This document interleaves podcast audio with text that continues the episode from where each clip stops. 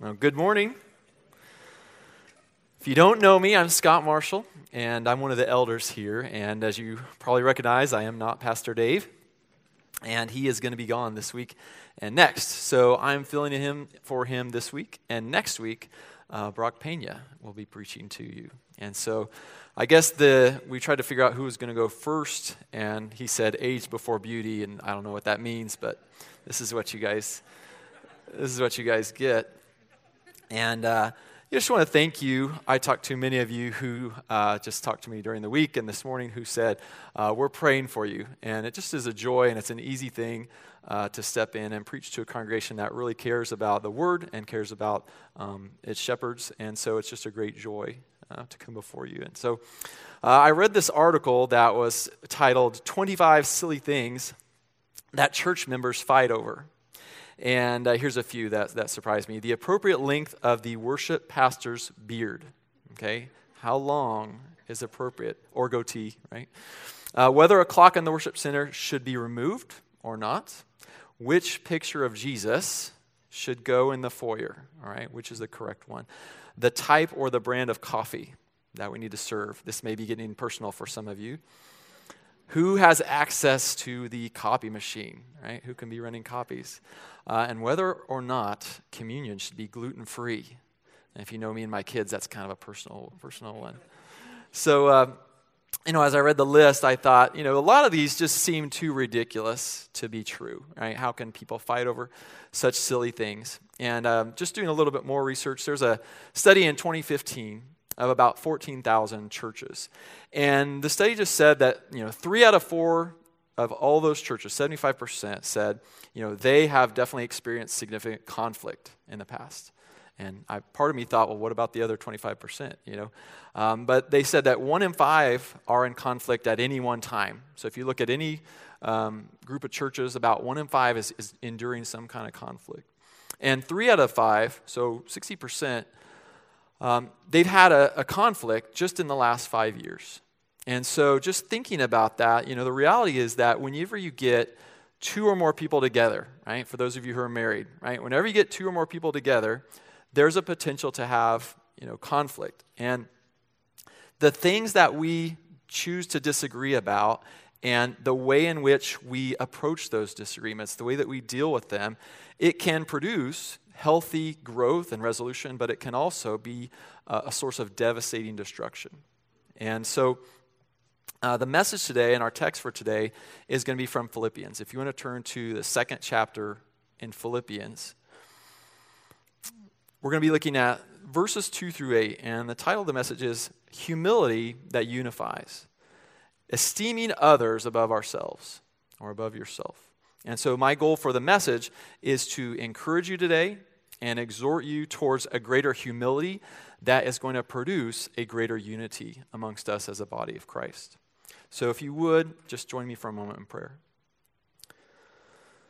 Father, we give you thanks today for Jesus, the bridegroom, and for this church and the church as a whole, who is his bride.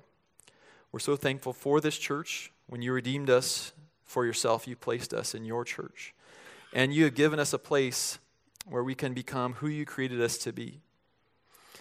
Thank you for loving the church, your bride. Thank you for giving yourself up for her that you might sanctify her, having cleansed her by the washing of water of the word, that you might present the church to yourself in splendor without spot or wrinkle or any such thing, that she might be holy and without blemish. And may you do that this morning as we study your word together. Amen. So let's, uh, let's read the text together before we get started. So, if you would, Philippians chapter 2, verses 2 through 8. Complete my joy by being of the same mind, having the same love, being in full accord and of one mind. Do nothing from selfish ambition or conceit, but in humility count others more significant than yourselves. Let each of you look not only to his own interests, but also to the interests of others. And have this mind among yourselves, which is yours in Christ Jesus, who, though he was in the form of God, did not count equality with God a thing to be grasped, but emptied himself, taking the form of a servant, being born in the likeness of men, And being found in human form, he humbled himself by becoming obedient to the point of death, even death on a cross. So we're going to go through these verses, and my outline is um, in verse 2, we're going to talk about how this is a, there's a real mandate towards unity. Um, and that mandate is that we're to have the ha- same mind or the same attitude. There's, we're to be unified in our mind and our attitude. And then, uh, point two, we're going to talk about what's the manner? How do we do that? What is the manner of unity that we're called to? And that's a two part it's, it's a humble and a low view of ourselves, and an, an exalting or lifting up a high view of the others in our body. And then, third, you could say uh, the model for unity or even the model of humility. We're looking at how humility is the way in which we achieve this, this unity. And so, our model for humility, our model for unity, is the humility of Christ. And so, that's going to be how we walk through um, this text, looking kind of at verse by verse. And so, when you think about our church, one of the things that the enemy, that Satan, and even the world would love to see is when the church is divided, when it's broken, when it's fighting against one another, because it distracts us from our purpose. It distracts us from the mission of the gospel. And there's plenty of things that we could argue about besides the, the silly things. When I, uh, one of the ministries that uh, I've been involved in since I've been here has been the music ministry. And I think every ministry is like this, where there's things that people, they have different opinions on. When I think about music, um, I've heard differing opinions on what's the style of song that we sing, what's the style of the instrumentation, or the choice of songs. Uh, what about these lyrics versus those lyrics? Um, which vocalists? How many vocalists? How loud should it be? What's just too loud? How much is too soft? Right? And you go on through the list, and there's so many opportunities uh, for conflict.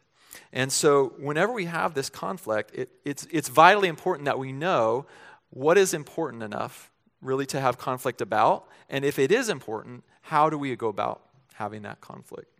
And so when we go through these conflicts in the flesh, what can happen is that we can speak words and have actions that can be offensive and hurtful and cause deep wounds and pain in those who, whom we love and those whom we're called to be united with. And so we're going to jump into the middle of the letter where Paul's going to address how do we do this. All right? So I do want to give you guys a little bit of context that Paul's writing, if you've ever studied Philippians, he's writing from, anyone know? Where's he writing from? Prison. Yeah, he's writing from prison. And it's a very positive, very encouraging letter. He's, he starts off encouraging them and thanking them for their partnership that they've shared with him in the gospel. And in the first chapter, if you flip back to the first chapter, there's a prayer that he has. He says, uh, God is my witness, starting in verse 8. He says, For God is my witness, how I yearn for you all with the affection of Christ Jesus. And it is my prayer that your love may abound more and more with knowledge and all discernment, so that you may approve what is excellent and be sure be, and be pure and blameless for the day of Christ filled with the fruit of righteousness that comes through Jesus Christ to the glory and the praise of God. So that's the message that Paul, and that's the context, and that's, that's really the context that I'm coming to you with today, is that my prayer when I look out and see we're not a, a church that in, is in the middle of this great conflict and there's all this fighting going on. Much like the Philippian church, you're doing well. And I want to encourage you, as Paul did, to love more and more and that you grow in your understanding and discernment of how to do that. And he says that the goal is that we would approve what's excellent and be pure and blameless so that we can uh, love one another in a way that honors and gives glory to and praise to God. And so he goes on to continue on in that first chapter. He talks about how the spread of the gospel is happening in the Roman guard. He talks about those that have preached for different motivations. And he says uh, later in chapter 1, verses 27 and 28 Only let your manner of life be worthy of the gospel of Christ, so that whether I come and see you or am absent, I may hear of you that you're standing firm in one spirit, with one mind, striving side by side for the faith of the gospel. And so he gives them the goal, the faith of the gospel. And he says they're almost in three, three different ways standing firm in one spirit, with one mind, standing side by side. So you can see he's kind of getting at this heart of be united for the gospel. And so he doesn't exactly know when he'll see them again. He believes that he will, um, but he's in prison uh, at the point, at this point. And so as we're getting clo- we're closing in on our text, uh, he says at the beginning of chapter 2, right? If there's, so if there's any encouragement in Christ, any comfort from love, any participation in the Spirit, any affection and sympathy. So he's kind of revisiting all that they have in Christ. And it's something that, that is one of the sources that does unify us, is it's the one thing, he's the one thing that has brought us all together, is Jesus. That I don't think you would be successful. If you were to think of, is there something else that all of us have in common that draws us all together? Is there, is there any kind of bond outside of Jesus that would draw this group of people, this diverse group of people together? And so he's talking about look at all that you have through Jesus Christ. And I will say, it, in, in the ESV it says, so if there's any encouragement. He's not saying that, okay, I'm writing to, say, 100 of you, and if you're one of the 20 or 30 or 40 that have been encouraged, this message is for you. If you haven't been encouraged, then don't worry about it. That's, that's not what he's saying when he says if here. It's more of the sense of since this has happened, because this has happened. And so, because you have encouragement in Christ, or since you have fellowship with the Spirit, you ought to live in this way. And that's an idea that occurs all throughout the, the New Testament is that God's grace towards us always has an effect. And Paul talks about it earlier and later in the same letter. He says, back in verse 1, chapter 1, verse 6, I'm sure of this, that he who began a good work in you will bring it to completion at the day of Jesus Christ. So, whatever God has begun in us, he is continuing that work on. It's not, you're saved, it's all done. So we have to kind of approach, the, uh, you know, our life in the body as that process. Every single one of us is a part of a work that is continuing, that God is working and working and working through to completion. And so there's a sense in which we need to continue to grow in that sanctification. And he says later on in the same chapter, in chapter 2, he says it differently in, in chapter uh, 2, verse 12. In the middle there, work out your own salvation with fear and trembling, for it's God who works in you both to will and to work for his good pleasure. And so it's neat how he says, You need to work this out, and it's God who's working it through you. And so that's the idea. God has done this in you, and it's not something that He has completed. He's going to carry it on to completion. And so that's the tone of the message that we're looking at is how can God continue to work this out in us? So this brings us to our first, uh, first verse, verse 2, and that's the mandate of being unified or the mandate of unity. So look at verse 2. Complete my joy by being of the same mind, having the same love, being in full accord and one mind. Right? You kind of hear very similar thing four different times. Right? Being of the same mind, one, having the same love, two, full accord, three, one mind, four. And uh, this just re- reminds me, uh, you know, as I found that as a parent, I often need to repeat myself. I'm not mentioning any particular children. Um, but oftentimes it's that repetition over and over that kind of carves that character out. And oftentimes we need to hear the same thing. And so repetition in the scriptures, it reminds us that something is important. And so it's true in scripture that repetition reminds us that something's important. Repetition reminds us that something's important. Okay, I just want to make sure. So he says this four different ways. His first way of saying is complete my joy by being of the same mind. And so the word here, we just want to make sure that we understand that mind here is not just, it does mean that we have an agreed upon uh, knowledge or belief in a certain truths. We believe in the gospel, all right? It has to do with what we think, what we consider, and as well, it's what we regard or care for have interests in, our sentiment, our feeling is towards. So our mind, it's a lot has to do with what we think and what our attitude is. It's kind of both those two things together. And so it is knowledge, it is doctrine, it's theology, but it is also what do we esteem? How highly do we esteem it? How what value do we place upon things? How high are they in our importance and how low are they? And we're to have one mind in that sense. And so I'll get, I guess I'll think of an example would be many times you've heard here that we have a what type of a view of God? A yeah, good job. We have a high view of God. And so what we mean by that is very deeply tied to we have a deep commitment to study and to teach what God reveals about himself to everyone through the scriptures. And so there's a deep commitment to that high view of God in terms of what we teach, what we believe. But it also means that it works itself out in how we esteem God and worship God and love God. And so our affections are pointed to this God who is so glorious.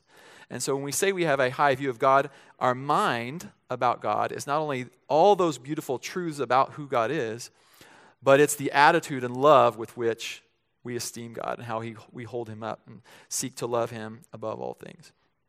Okay, and so in this letter, Paul is, is not really, when he says this to them, he's not so much correcting them. It's not a, it's not a huge thing that they're all divided and split up.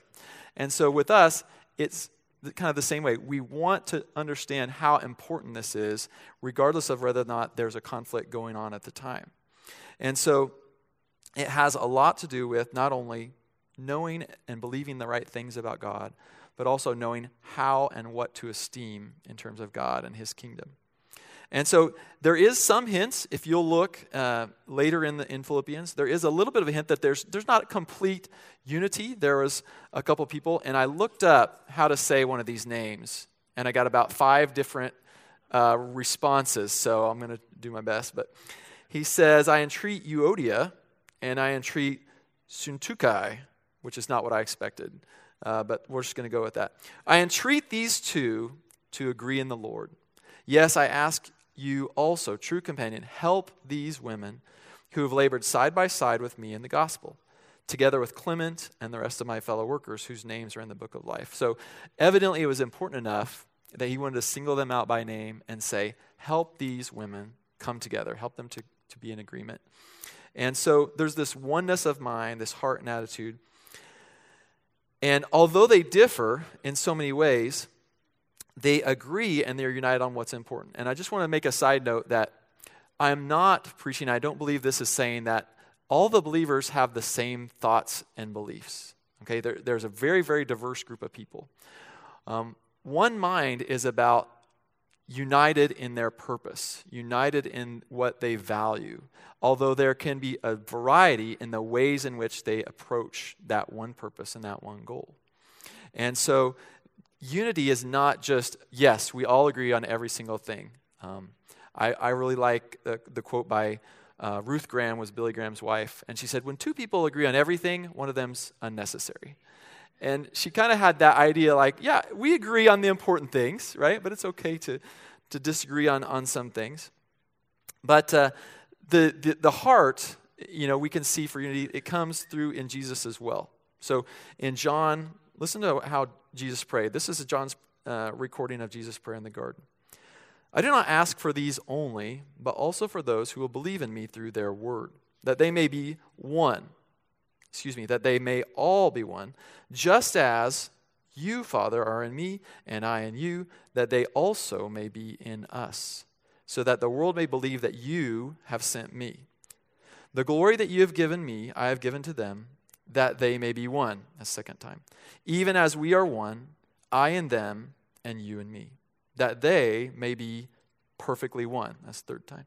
So that the world may know that you sent me and loved them even as you love me.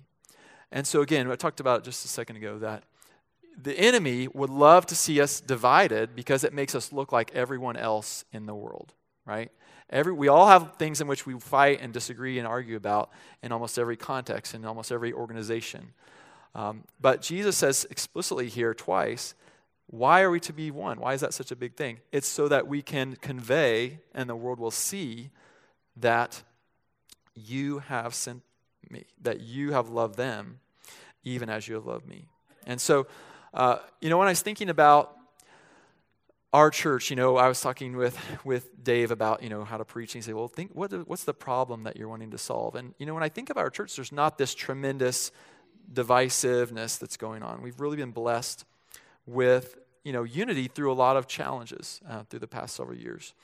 And, you know, just recently, in the last, say, in the last five years, you know, we've had the pandemic where there was issues of, you know, do we meet in person? Do we meet in remote? Do we wear masks? Do we not wear masks? Do you get vaccinated? Do you not get vaccinated? What role does the church play in this? And I can't tell you, and maybe you guys too, I talked to so many people whose churches were divided and splitting up and arguing and bickering about this. And they couldn't really devote their time to the spread of the gospel and the sharing of the gospel to the lost world around them. And so we were extremely blessed and fortunate, and fortunate that God has uh, preserved a lot of our unity through those potentially divisive things. And as I talked to some of those people, some of them split, some of them are still in their same churches, but they're still hurt, they're still wounded, they're still thinking about um, those words that were said or those attitudes that people had. And so when we think about unity, there's a sense in which we're not only dealing with maybe conflicts that we have, but, but protecting, right? Protecting the church from something that can distract us and take away from God's ultimate purpose, which is the spread of the gospel. And so, my prayer, again, that we prayed earlier, is the same as in chapter one. If you think about, you know, why, why is this so important? That it's that our love would abound more and more, that we could approve what's excellent, and that we would be pure and blameless, filled with the fruit of righteousness, so that it's to the glory and the praise of God. And so I think let encourage you to just be reflective for a minute. And this is something that I was doing. If you think back to all those conflicts, maybe you've been here five years, five days, 50 years. Think back upon conflicts that you've had and think about and ask yourself is there a place where I could have had a higher opinion of the person that I was, that I was disagreeing with? Is there a place where I could have maybe had a more humble or a lower view of my own opinions in those, in those conflicts? There's a great unity that comes from a common commitment to Christ and an attitude of humility. Okay? And so, uh, I, it, one thing this reminds me of is now, I have to admit and confess here, I'm a huge fan of sports movies. Uh, at, our, at our family, when, uh, whenever it's movie night, sometimes I get this Is it a sports movie? Right? Some of the kids are like, I don't know if I can take another sports movie. So one that I, one that I watched was uh, is called Miracle, and if you're not a sports fan, this was from the 1980 U.S. Olympic hockey uh, hockey team. And all the years leading up, the Soviets are dominating. We're in the middle of the Cold War. We're kind of going in defeated. And um, this U.S. team, it's made up of all the, the best amateur players. At the time, I don't know why, we didn't let the professionals go to the Olympics, had to be the amateurs. So all these amateur hockey players, these college players, are brought together with this huge task of trying to be- beat this team that's been undefeated for several Olympics in a row. And one of the themes in that movie that kind of stood out to me as I was thinking about this is that this team that had this huge goal was made up of players who are the best in the country, but who are often hated rivals. They hated one another because they were the one who took away their national championship, right? They fought each other for that, that goal, that goal, personal goal. And uh, the coach, as he worked to try and build this camaraderie, would say, you know, tell us where you're from, who you are. And they would say, I'm Rob McClanahan from St. Paul, Minnesota, University of Minnesota, right? And this one of the other guys, what, would you say? Well, I'm Jack O'Callahan, Charlestown, Massachusetts, Boston University, right? And so these rivals, these rivalries would, would kind of keep them from really accomplishing anything. And so throughout the movie, like you're waiting to see if they if they ever come together. There's a point at which I love he's he's having them skate back and forth for because they just don't get it. Back and forth, back and forth. Again, again, again, again. They're all collapsing, they're passing out.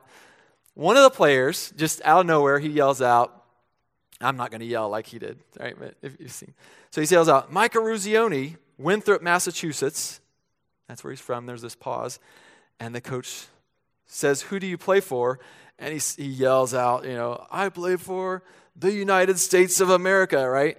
And he kind of tries to, from that moment on, the, the, the coach tries to establish that it's not these little goals that you have for your school and your national championship that matter it's one goal that we're all united in. And I think that's a good illustration in the sense that sometimes, right, there's nothing wrong with those goals that they had, and they ought to be working towards them. And sometimes we all have particular passions in the church that we want to fight towards and want to you know, work towards those goals. And the one thing we want to make sure is that they're always underneath the common goal of being unified in the gospel of Christ. And so other people in the church might not be as excited about your particular passion in ministry, whether that's um, pro life or political involvement or homeschooling or a variety of ways in which you can be passionate about ministry. But we want to be united in the sense that we esteem uh, one another and we esteem the gospel above those things. And so, as Paul uh, talks about that, he says, having the same love and being of one accord. So we're not only of the same mind, but we have the same love towards one another's. And he starts and ends with having one mind, the same mind. I think it's interesting that it's not just everybody believes this, now go out and do ministry. He says you, are all to have the uh, one mind. So if it was just same mind, you have that mind, you have that mind, go out do ministry on your own. We're to have this oneness where we think about how we all fit together as a body. not a whole, not a whole bunch of little tiny um, bodies, we're just one body connected. So that's our mandate. We're to have this unity that's from verse 2. Let's get into verse 3 and 4, which is a lot of the heart of the, the instructive part. And that is, what's the manner of unity that we're supposed to have? So this is verse 3 and 4. Do nothing from selfish ambition or conceit, but in humility count others more significant than yourselves. Let each of you look not only to his own interests, but also to the interests of others. Have this mind among yourselves, which is yours in Christ Jesus. So if you're taking notes, right, right, this point, it kind of has three parts to it. Three things you put off, three things that you put on. So the first thing that you put off is do nothing from selfish ambition. And so this selfishness, this selfish ambition is a desire to, it's like an elevation that you would like to gain some attention. You'd like to be esteemed by others. You want to be noticed. You want to put yourself forward. It has that meaning of like, it was used at the time for a politician trying to gain a following right? And so he used it a, a little bit earlier in chapter 1, same word. The former proclaimed Christ out of selfish ambition. That's our word. Not sincerely, but thinking to afflict me in my imprisonment.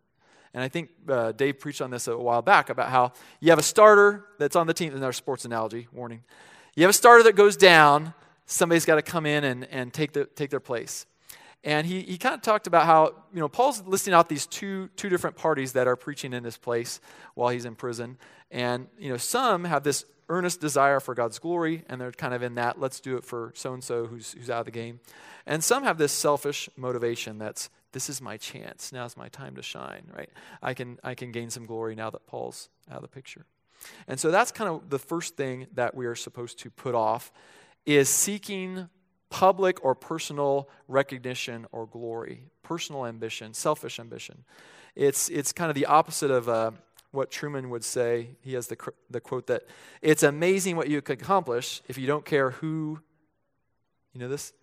Who gets the credit, right? If you don't care who gets the credit, you can accomplish a lot if you're not worried about who's going to get the credit.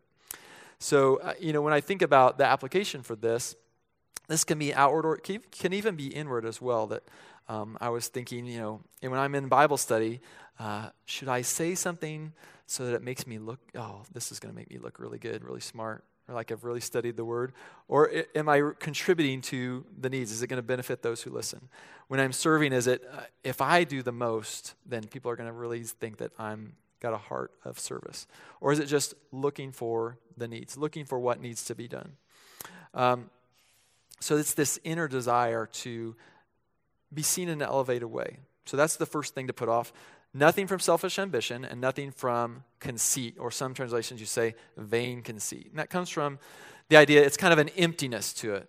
it there's an emptiness to conceit, there's an emptiness. Uh, the word was vain glory. It points out that your goal is empty, and sometimes it's not only empty, but dangerous. Now, here's another article that's even less serious than the first one. It's called The Danger of Selfies. It was reported in 2015 that more people died from trying to take a selfie than shark attacks. So what's going on? They're trying to get this glorious, if you guys, right, everybody knows what a selfie is, every generation. Get this picture of yourself with something amazing in the background or with some amazing person.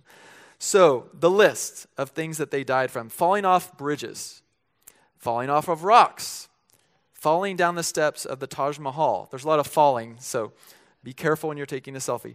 Uh, being struck by lightning, holding a selfie stick, right? The selfie stick is a long metal rod with your phone at the end so you get a bigger background. So, struck by lightning, po- posing with dangerous animals at the zoo, or with guns that were loaded and accidentally discharged, or believe it or not, a couple of soldiers with live grenades taking a selfie. Yeah. So their search for glory was empty and also dangerous. And th- it can be that way, right? The more we're caught up at consuming this name for ourselves, we don't, we don't have no idea, like, maybe there's something dangerous in what I'm doing. And so, whether it's selfish ambition or conceit, there's always this potential that it can create this conflict. And it can be outward, it can be something that's not as obvious. Um, in Galatians, when Paul wrote to Galatians, he said this You're called to freedom, brothers, only do not use your freedom as an opportunity for the flesh, but through love serve one another. For the whole law is fulfilled in one word You shall love your neighbor as yourself. But if you bite and devour one another, watch out that you're not consumed by one another. So conflict can be this biting and devouring, this, this war of words that just little by little, bite, bite, bite, you can, you can tend to devour one another. And that can come from this vainglory, this selfish ambition. And so, partly, when you think about the manner of humility, it's kind of in two parts. The first part is this a lowering of ourself. Right? Uh, the word humble comes from this lowering, a low view of ourself and our own, uh, our own needs, our own wants. And so, Paul uh, says in Romans, By the grace given to me, I say to everyone among you not to think of himself more highly than he ought to think, but to think with sober judgment, each according to the measure that, of faith that God has assigned. So, when we think about that humility, it's not just that. We're going to keep moving on. It says, Do nothing from these selfish ambition or conceit, but in humility, count others more significant. So, it's almost like a relative thing, right? It's not just, I'm low, and that's humility. There's also an esteeming or a, look, a higher view of the others in the body. Think of others or count others more significant than yourselves. And I would guess, you know, if you could condense the sermon into, into one sentence, it would probably be that. Humility that unifies is to esteem others in the church more significant than you esteem yourself. That's the heart of the message. If you want to have unity, and if we are going to have unity in the church, we have to approach every person in the body as giving them a great esteem and honor and lifting them up and thinking highly of them more than we think of our own mind, our own opinions, our own desires. And so it doesn't mean, when it says more highly, it doesn't mean superior in skill or ability, okay? So don't come later and say, I would like to be on the worship team because you said I'm higher than everybody on, uh, and, and so I like to sing, right? So there's skills like preaching and teaching and singing and playing. And so um, there's so many ministries that we have, so many spiritual gifts. But it has a lot to do with just this idea of honor and esteem. And that's what that's what's in, in the verse here is that we let go of honor that we think we're due and we honor others above ourselves. And as we continue to look, right, we see let each of you look not only to his own interests, but also to the interests of others. So this is this is now not just an attitude, but what are we looking towards? Right? Think about when you're coming to church, when you're thinking about I'm a part of Flint Hills Bible Church. Um, this is a very countercultural thing to think about uh, not self esteem, right? That's everybody wants positive self esteem, but to think about others' esteem. And this is not something that I think comes natural to us. It's not something that came natural to me as a young believer. Uh, I'll just share with you that you know when I was a, I was uh, heard the gospel and really understood it the first time in high school. I believe you know I saved at that time and really started to learn late high school, early college, and when I thought about church, what I look for, I was thinking about church as an essential place that I can grow to be like Christ. And I thought that meant I have to, I'm looking for good teaching, someone who can explain the Bible to me. Somewhere that has good music, which means I like the music, right? Um, they had engaging Sunday school classes. And what did that mean? It meant I could ask all the questions that I wanted, and the teacher would just focus on me and feed me all the answers till I understood. Um, and I wanted to be involved in in depth Bible studies, right? So that even if I didn't do my homework, the teacher would have explained to me what this text is about. And you can kind of see the theme that sometimes, uh, you know, because I saw it was tremendous that when you come into a church and you see people loving one another, you see the community of God, it's a very attractive thing. It's very appealing to want to be a part of that, to be receive, on the receiving end of that grace, that love, that um, I would say that hospitality, if you've been invited over, come over for dinner, come to our place. That's a wonderful thing. And that's kind of what I was looking for. And that's how I determined the church that was, that was right for me, right? I was kind of shopping around.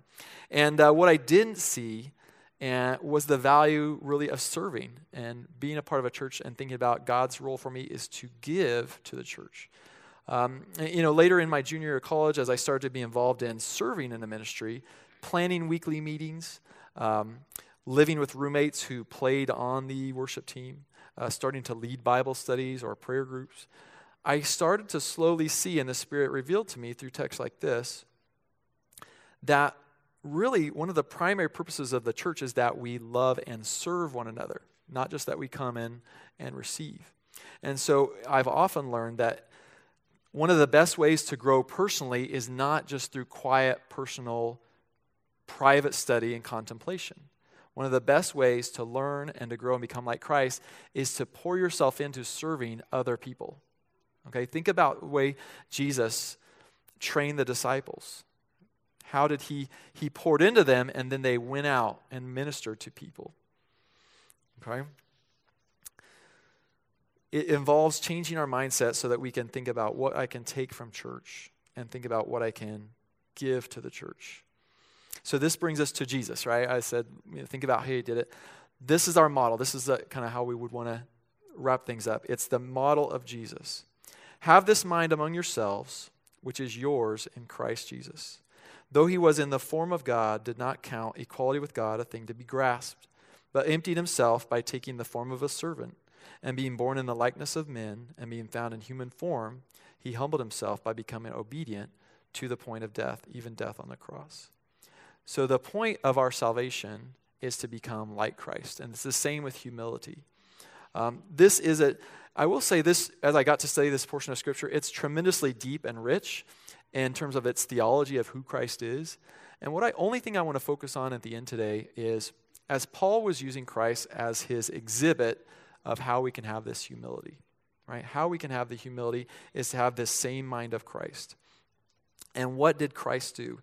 It says that he did not hold on to or grasp onto the fact that he was God. Notice it says he was in the form of God in verse 6, and in verse 7, he took the form of a servant. And so he is and was and always will be God. And in his incarnation, he actually became a servant. He didn't just pretend to be servant, he didn't just serve. He became, he was in the form of a servant. And when, when it talks about him emptying himself, I think one of the main points that I would point to is that there was a giving up of all that he had when he was in fellowship and receiving worship in heaven. This honor, this glory, and the way he was which, in which he was esteemed. If you listen to John 17 that we talked about earlier, his prayer, Father, glorify me in your own presence with the glory that I had with you before the world existed. So he's referring back, it was past tense, right? I had this glory with you before I came down to the earth. Now that I'm returning, you know, glorify me again to that presence. So there's a sense in which Jesus emptied himself, and that's our model, emptying ourselves of that glory. And as he said in Matthew, just as the Son of Man did not come to be served, but to serve and to give his life as a ransom for many. And as you think about it, there's vastly different pictures of Jesus in Revelation, versus the picture of Jesus in Isaiah.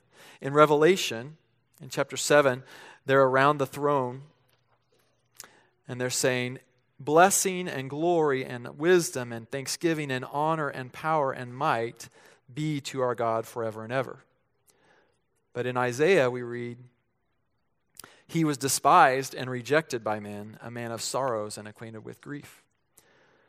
And as one from whom men hide their faces, he was despised and we esteemed him not. Surely he has borne our griefs and carried our sorrows, yet we esteemed him stricken, smitten by God, and afflicted. So, if we're going to follow the model of Jesus, we have to be willing to walk in those steps, to not be esteemed. Even if it's something that maybe you are deserving of honor and glory, you've done something wonderful. What Jesus has done, we're to follow in that example. And we love because he first loved us. And we can serve because he served. And so I do want to say that uh, if you are listening to this message um, as someone who doesn't know Christ, that's impossible for you to do. There's no possible way for you to have the mind of Christ other than to be saved by Christ. All right? Apart from Jesus, you're an enemy and we're focused only on ourselves. But if it describes you, the call that you would hear is the message of Jesus that turn from your sin and come to Jesus seeking grace and forgiveness for your sins, and he will save you because of his grace. He lived this sinless life that you couldn't live, and he died the death that you deserve for our sin in your place.